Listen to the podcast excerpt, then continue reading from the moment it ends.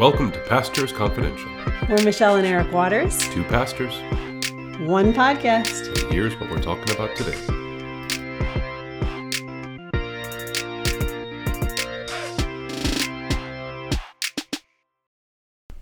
Hello. All right. How are you? I'm good. Good. Long, hot, sweaty day for us. My Yes. goodness gracious. So we're coming at you on a Saturday night. Yep. Well, we're not going to post it till Monday, but this is very unusual that we're doing this at night. It's dark outside and we don't have coffee. We actually have a, a cocktail. Yes. Yes. So it'll be. And who knows how long this will be? No, But, it's yeah. fine. Anyways, it's a little different format because we have a very busy Monday, and so it's Mm-hmm. not going to happen on Monday. And um, we are just returning from like our third or fourth Yeah. hot, sweaty football game of the week. Yeah, yeah, three in a row. And so we had a uh, we had a football game Thursday, football game Friday, football game Saturday. Oh my gosh. And this was in lovely Llano, Texas. Was Today's was in 102, Llano, I Texas. think I think, it was supposed to be 107 at game time. Oh my goodness gracious! Yeah, that it was hot. Matthew's game. Um, Johnny played Thursday night, and then I made a vow that I wasn't going to go to away varsity games this year because we don't have a varsity player. We have a freshman playing on the freshman team, and we have just been doing that for years. And so then the kids were like, "Wait, we're not going to the game," Right. and it was only in San Antonio. So I we buckled went. under the pressure. That's right. We went. We sweat. It was so mm-hmm. hot. They won. It was a great game. But though. we had already It was a sweat the night game. before. I don't know. It's been 100 degrees in Texas for the entire summer, and it hasn't stopped. Yeah, I'm kind of ready for the uh, the, the, the temperature to break. to tell you the truth, so crazy. Yeah, and so you know, I think uh, for you Texas listeners out there, we appreciate what you're doing for us to give us a, a true Texan summer. But I think we've had enough by this point, and so you know, if you could please take it away, that would be nice. Mm-hmm. Yeah. Yeah. The the rumor on the street is that next weekend it's actually going to be in the 80s. Well, that would be That's the rumor. but I will, That's the I'll- rumor. I'll believe that when it happens. Exactly. Yeah, I'll believe that when it happens. Okay. So the other strange thing about this podcast tonight is that I actually took notes in class this week. Oh, you were paying attention. Well, no, I'm always paying attention, but normally I just kind of uh-huh. sit there and I don't even have a book and I just kind of like, you know, do my thing.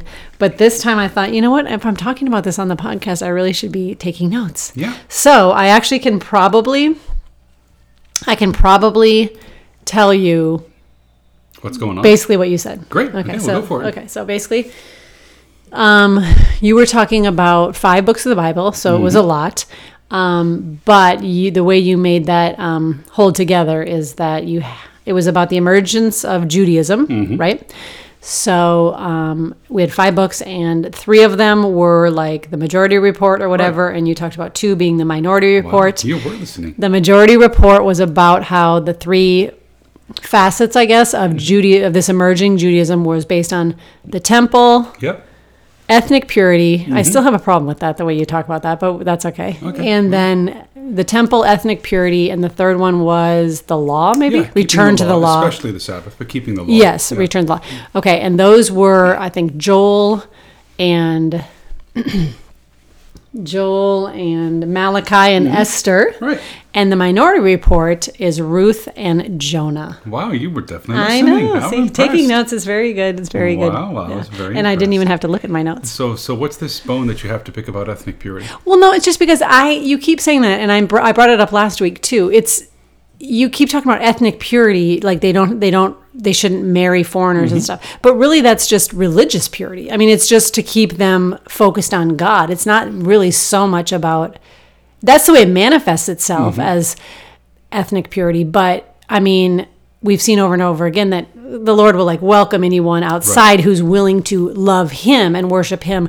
And so, to me, it's more like religious purity. Oh, I hear you. I, I, I think I think that is a good corrective, a Okay. good pushback. Yes, Okay. I think it's a good corrective. Plus, saying ethnic purity in this day and age, it's just it's just Oh, so no, it's icky. tough. Yeah. It's, it's very tough. But you know that uh, what we're trying to do is set Yes. up so that when Jesus, uh, so that when we get to Jesus, uh, it's clear why um, his own people had such uh, such uh, problems with him, Oh. and then why the apostles had such problems welcoming. Yes. uh, Okay, true, Gentiles true into enough. The church. I mean, they, you know, God basically had to had to intervene directly and say to Peter, like, yeah, you know, show him a vision in the night. nothing Yes. unclean, right? So- okay. so okay. Well, that makes a very good point. Yeah. So when the Gentile, yes, because the Jews did not really want that Right, to be really a part of was it. Yeah. themselves. Okay. But I think your Good, point is good, also good. very valid that it's not like it's not racism as we would think of No. it in the 21st century.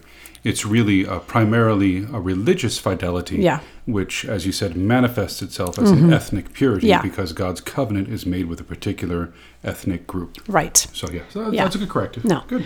But it's good, and it, it um, you know I'm teaching Ruth this that we just started this week, and um, the idea of the children and being a, and having a legacy in a, a bloodline, I should say, is incredibly important. You can't you can't deny that. I mean, you made the point that um, you know if you were fatherless. Since they didn't have a well-developed notion of heaven, if you were fatherless, basically that's the end. Like if you die without children, there is no more Yeah. whereas children are the legacy children you know that's the thing and so that makes sense It does. And, you know, I was thinking about that too. You know, um, God has been very gracious to us. God has given us six children, including four sons. Uh, but I, uh, prior to that, you know, I'm the only male Waters in the entire family. And so if I had, you know, if I had not been married, if I had not had any kids, then the, the Waters name would have died with me. wow Uh, but now it's going to continue because God has given us four sons. Mm-hmm. And I think in a similar way, uh, that's how Jews would look upon um, uh, etern- eternal life, I guess, for lack Sure. of a better phrase. Is that, yeah, if, if you die without sons to carry on your name, then just as the Waters name wouldn't live on, right so too the name of the Father was just, it was just dead. right Right. right So- Well, good. Well, no that makes I'm- sense I'm, that makes a lot of sense I'm impressed, hon, that you I listened know. so well. well i always do it's just that when you that's a good we're trying to teach especially sam Mm-hmm. who's you know in at west point it's, a, it's the academics are very high Yes. and so the other night he had to call his sister to get some biology help and she like taught him this pneumatic trick you know about like you know putting a name to some Mnemonic, sure. what is it Monom- uh, what did i yeah Mnemonic. You said pneumatic. whatever okay like, yeah, okay. sorry anyways a trick to like memorize things Right. right, like halt or Mm-hmm. something means like you know h a and he was like wow. He had never like even thought of it. Yeah, so I think it's- point being if you take notes if you you know learn in a different way Mm-hmm. it's always easier So, well, that's an excellent introduction, hon. So let's dive Okay, into it. We got okay. five books, and we're going to go through them pretty briskly. oh very brisk So, yes. as you said, you know, there's this emerging Judaism that people return from exile, uh, from exile in Babylon, Mm-hmm. Okay. and they make a vow: never again shall this happen to us. And so they strive for what we're calling ethnic purity, for lack of a better Yep, mm-hmm. word. Uh, strive for really keeping God's law, especially the Sabbath, because that's what really makes them dis, uh, distinct from all the peoples round about them. And then worshiping in the temple, which they have rebuilt. Right? yep So we got three prophets, three books we're looking at that really stress that. Uh, the first is Malachi. So he's the last book in the Old Testament, and I want to uh, highlight two parts of Malachi. okay One is where he takes the people to task. He says in Malachi chapter 2, verse 10, Has not God created us? Why then are we faithless to another, profaning the covenant of our fathers? For Judah has been faithless. Abomination has been committed in Israel and in Jerusalem. For Judah has profaned the sanctuary of the Lord which he loves. He has married the daughter of a foreigner. May the Lord cut off from the tents of Judah, Jacob any descendant of the man who does this. okay And so there's that close connection between worship and uh, the bloodline, Yep. right? Uh, and then earlier, Malachi, it's a great book, by the way. There's this back and forth uh, between God and the people. Um, but there's this, this famous passage where Malachi really takes the people to task for how they are worshiping. Though the temple has been rebuilt, yet they're not really worshiping God the way they ought to. So this is in Malachi chapter 1, verse 6. A son honors his father, a servant his master. If I, the man, the father, where is my honor? If I am the master, where is my fear? says the Lord. But you say, How have we despised your name? By offering food polluted upon my altar. You say, Well, how have we polluted you? By, off- uh, by saying that the Lord's table may be despised, for when you offer blind animals in sacrifice, is that not evil? When you offer those that are lame or sick, is that not evil? Present that to the governor. See if he will accept your hmm. sacrifices, says the Lord. Hmm. So remember that the people, these were uh, offerings in kind. You know, Yep. now we have offerings in cash and things like that. Yep. But people would literally, you know, go to their herd and choose an animal to bring to God as a sacrifice. And what they were doing, instead of choosing, choosing the, the firstborn, the animals without blemish or defect, they were choosing the ones they didn't want anyway. Right. You know, kind of culling the herd and calling it worship. And Right. God says that's not good enough. okay And so we hear this strong emphasis, emphasis, worshiping in the temple, you know, keeping the, the, the family pure, right? So that's Okay. Malachi. Uh, the other one we're going to look at, second one we're going to look at, is Joel. So the prophet Joel. And by the way, that the thing with the sacrifice, that's the same thing if we if we don't give our first fruits to God, right? If we're kind of like waiting till the end of the month, like just to Yeah. see what's left over and giving it to him, that's the same principle. Yeah, yeah. You know, I was um, exactly. It's like tipping God Yeah. versus uh, giving Yeah. your best to Him, right? Yeah. So same principle.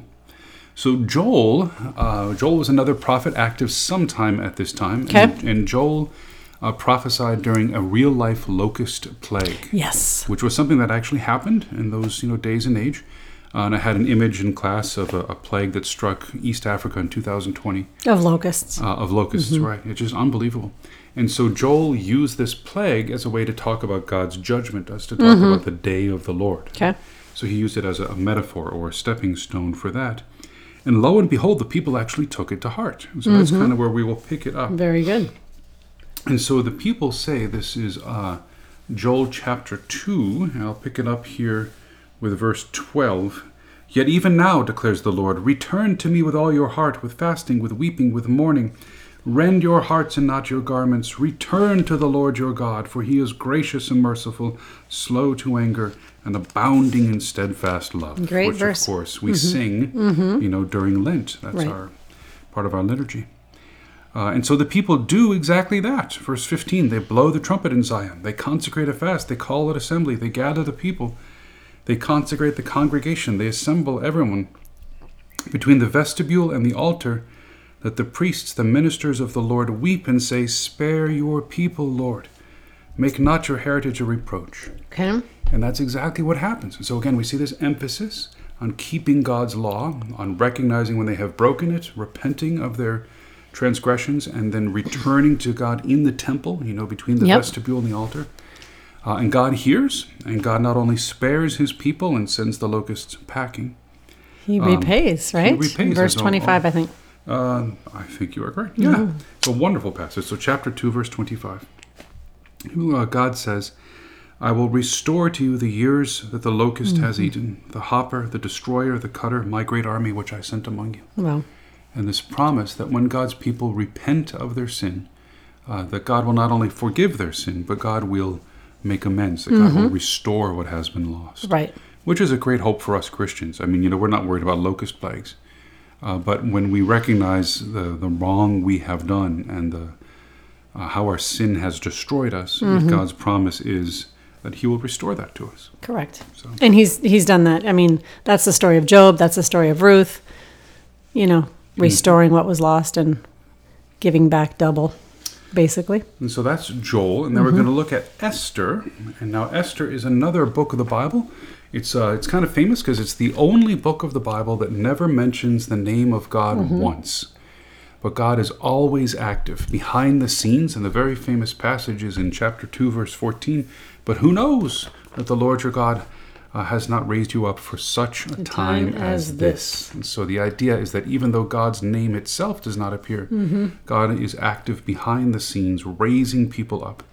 And in Esther, the crisis is, um, well, what we would call genocide. Yeah, definitely. Uh, so this takes place during the time of the Persian Empire. Esther is the queen, uh, married to the king of Persia, and she runs afoul of one of his court counselors who somehow convinces uh, the king of Persia to issue an edict saying that all the Jews of the empire must be killed because they live by their own laws. They're different from everybody else, and we can't trust them. Right. And of course, this would really speak to the people, you know, at a time when they are trying to keep God's law. Surely then, as now, they would have been set apart as different from everybody else and therefore suspect. Uh, but Esther does the right thing, and so she steps out in faith. And because of Esther's work, this plot to destroy all the Jews is reversed. And instead of everyone in the kingdom having freedom to kill the Jews on a certain day, the Jews have the freedom to kill their enemies oh on goodness. that same day Right.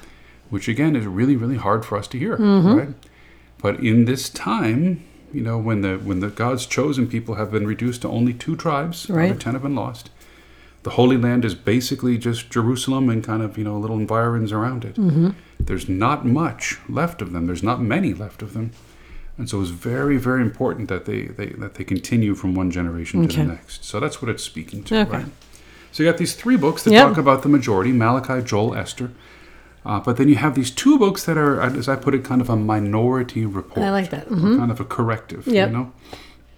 One is Ruth, which I believe you're teaching with your women, right? Yes. Yeah. And so Ruth is set back in the day when the judges rule. Yes. Which, uh, from the time that we are now, you know, when you if you're looking at it in your Bible, you got to flip back like 700 pages or something. Um, but there's a hint, even in the book of Ruth, that this is was not written at the time, uh, and so it begins in the days when the judges rule, when, which implies that it's written in the days when they're not ruling. Uh, and there's also that description of you know the sandal. Uh, so they take the sandal off and they hand it to each other, and there's this this explanatory footnote. In those days, this is how business Right. was transacted, right? Right. So, but anyways, and so it's a story set in the past. But the long and short of it is, Ruth is not a Jew. Uh, Ruth Yep. is a Moab Moabite. Uh, she is from a foreign nation. Uh, but Ruth is clearly the hero of the story. She says to Naomi, Where you go, I'll go. Where you stay, I stay. Your people will be my people. Your God will be my God. And where you die, there I shall be buried. Right. So she makes a conversion. So she converts and she becomes one of God's people. Mm-hmm. Um, and not, on- not only does she become one of God's people, but she becomes the, uh, the matriarch um, of David himself. Mm-hmm. Right. And so it's through Ruth, three generations later, that King David is born. And so it seems like the point, one of the points that Ruth is trying to make is that, yeah, you know, we've got to keep our bloodline Mm-hmm. pure so that we worship God. But, you know, e- even King David had a little bit of foreign blood in him. Right. So can it really be all that bad? No. So, So the again, point is worshiping God. Right. Right. So the point is to worship God. Right. There's you know kind of pushing back on it. Mm-hmm. And the one that really pushes back the most is Jonah. Jonah. Great book. Great, great book. Right. Jonah. And Jonah is really kind of the anti-prophet, the anti-hero, um, which seems like a I thought you were going to start quoting the Taylor Swift song. I don't even know it's a Taylor Swift song. You don't know anti-hero? No, of course not. I'm a guy.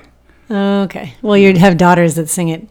You know, it's the one that's like, no, I'm not gonna go. I'm not gonna. No, no, no, no, no. I'm not gonna. But anyways, the song is called is waiting for you, "Anti-Hero." No, and it's yeah, but it's I'm the problem. It's me. Oh yeah, yes. Okay. Yes. That's the. Okay. Go ahead. I did not know that. Okay, well, live and learn. Uh, and so Jonah's the anti-hero. He's Mm-hmm. really pre- uh, presented as an anti-prophet. You know, God says to him, "Go to Nineveh, which is the capital of the Assyrian Empire. You know, head east." And so Mm, he Jonah goes heads west. Mm-hmm. And then God sends a storm to stop him. And Jonah says, "Well, I guess God caught me, so throw me overboard. You know, I'd rather die than do God's will." Does he actually volunteer for that, or don't don't they like don't they like say Yeah, should no, he no, he volunteers says- for it? he does. He okay, says, you I know, thought they like kind of cast lots, or they said you're the problem. Let's throw you Yeah, over, and he's do. like, okay, They determined it, but he's like, "Yes, this is my problem." okay, Yeah. okay, I got it. Just throw me overboard. And so they throw him overboard, Okay. but then there God sends the fish, you Yep. know, the, the whale, Our God, mm-hmm. To, uh, to, to swallow Jonah up and then to swim him back and Yeah. spit him out on the shore. And then Jonah finally goes to Nineveh and kind of, you know, sulkily, grumblingly, he, Sulkily. he does what God says, you know, re- preaching, repent for the, the judgment is coming. Lo and behold, the city of Nineveh repents, which is the last thing that Jonah wanted. And so Jonah kind of stomps off to a corner Yep. and he, you know, harumps himself onto the ground and he crosses his arms and just kind of sulks there. And of course, Nineveh is in modern day Iraq. You know, it's hot. and so God sends this vine uh, to grow up over him and to give him shade. And so Jonah is very happy for the vine. And in the middle of the night, God sends a worm to eat the vine so that it dies. Yep. And then the next day, when Jonah wakes up, he says this. No, this is Jonah chapter 4, verse 6 Okay. uh, I'm sorry, jo- Jonah chapter 4, verse 8. And so when the sun rose, God appointed a scorching east wind, right, coming out of the desert. Mm-hmm. The sun beat down on the head of Jonah so that he was faint. And Jonah asked that he might die, and said, It is better for me to die than to live. But God said to Jonah, Do you do well to be angry for the plant? And he said, Yes, I do well to be angry, angry enough to die.